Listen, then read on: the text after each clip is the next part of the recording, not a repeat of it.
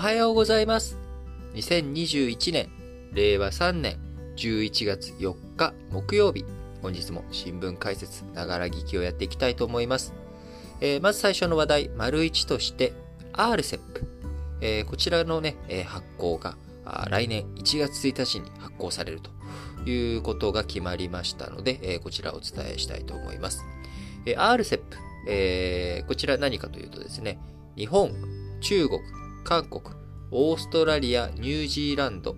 それに ASEAN10、10カ国を加えた合計15カ国による、えー、地域的な包括的経済連携協定ということになります。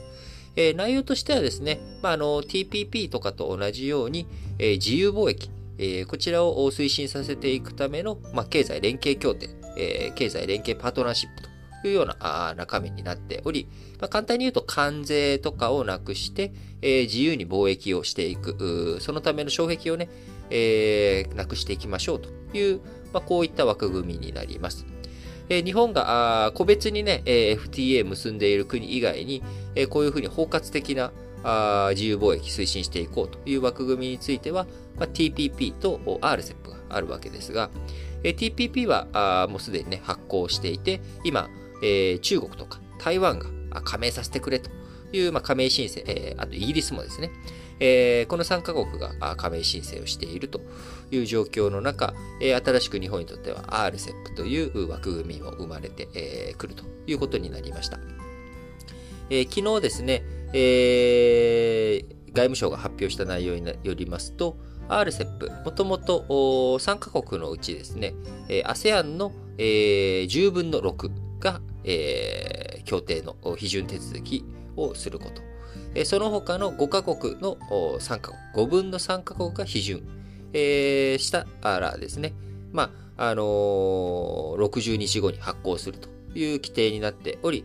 す、えー、で、に日本や中国など8カ国が批准を終えていた中、えー、オーストラリアとニュージーランドが2日に RCEP 協定の批准手続きを終了したということから、まあ、60日後の1月1日に発行という運びに相なりましたということです。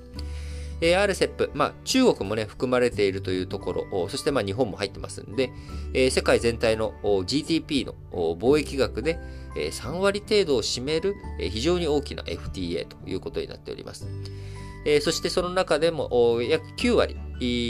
のね、え工業製品、全体として工業製品の91%の品目で関税を即時、または段階的に撤廃していくという中身になっています。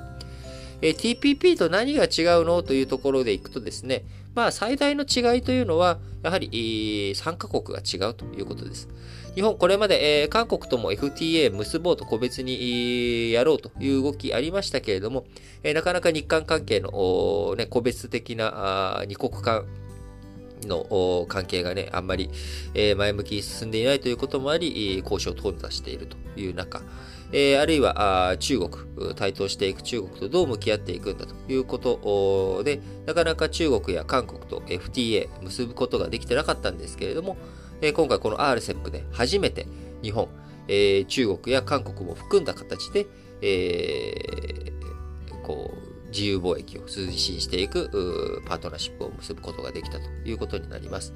えー、日本にとってですね、えー、中国、アメリカ、韓国とこの3カ国が貿易相手国の上位1、2、3ということで、中国が1位、アメリカが2位、えー、3位が韓国ということになってますので、1位と3位の貿易相手国と、えー、フリーなね、えー、自由貿易協定を結ぶことができたというのは、まあ、これ、こちら非常に重要な内容になっています。えー、日本としてもですね、えー、成長分野である電気自動車、こちらで自由化の効果あ見込まれていき、まあ、中国向けに EV 用モーター、えー、こちらのね、一部の関税率、えー、下げていくということにもなっていきますし、えー、非常に日本としても、こう、さらに日本の産業がね、強くなっていく、日本の経済が強くなっていく、非常に重要なポイントになっていくのかなと思います。えー、TPP は、ね、あのー、まあ、アメリカも参加してなければ中国も参加していないというところですけれども、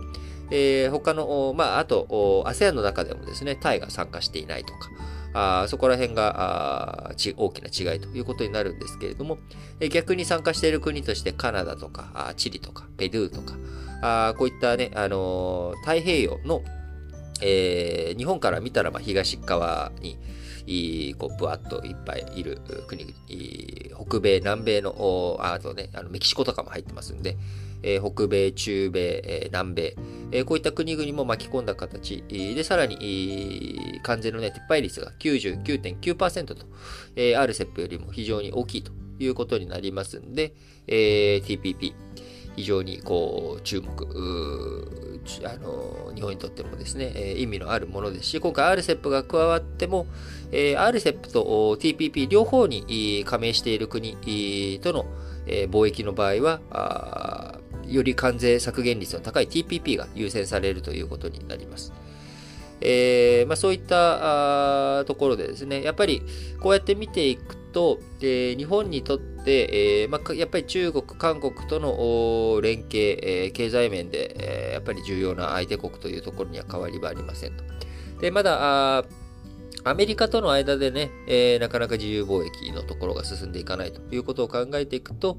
まあ、やっぱりアメリカを TPP に入れ込んでいく。で、えー、RCEP では中国、韓国と一緒にやっていくけれども、TPP の方では、あアメリカ、台湾寄りにしていくなんてことができたらですね、まあ、あのー、中国からしたらちょっと待てと。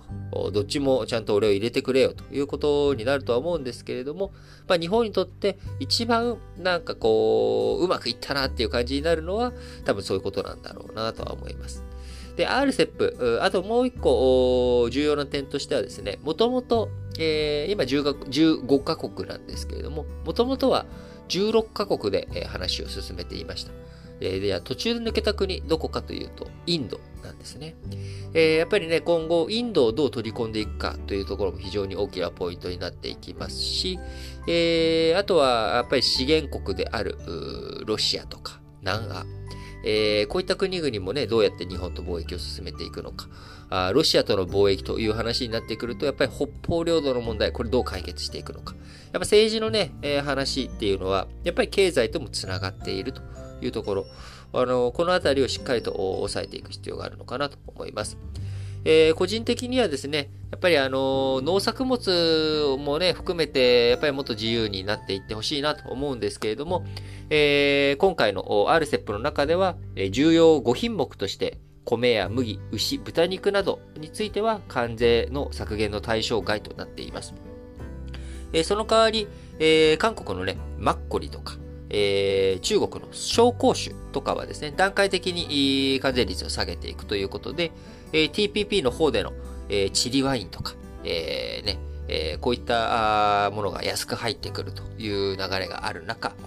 えー、今度はね、韓国のマッコリ、え、中国の小香酒、え、こういったものも安く入ってくるということになると、まあ、日本の酒文化、がより一層豊かになっていくんじゃないかなとかね、えー、欧州ともね、えー、経済連携パートナーシップ深めていってますんで、えー、やっぱり酒文化が非常に、まあお酒ってこう、アルコールなので、えー、まあ日持ち基本的には長めにね、なれるものじゃないですか。まあそういったものを日本にもどんどん入ってきて、えー、日本の食文化、酒文化がですね、えー、非常に豊かになっていってくれたら嬉しいなというふうに思います。はい。ということで、えー、それでは次の話題に移りたいと思います。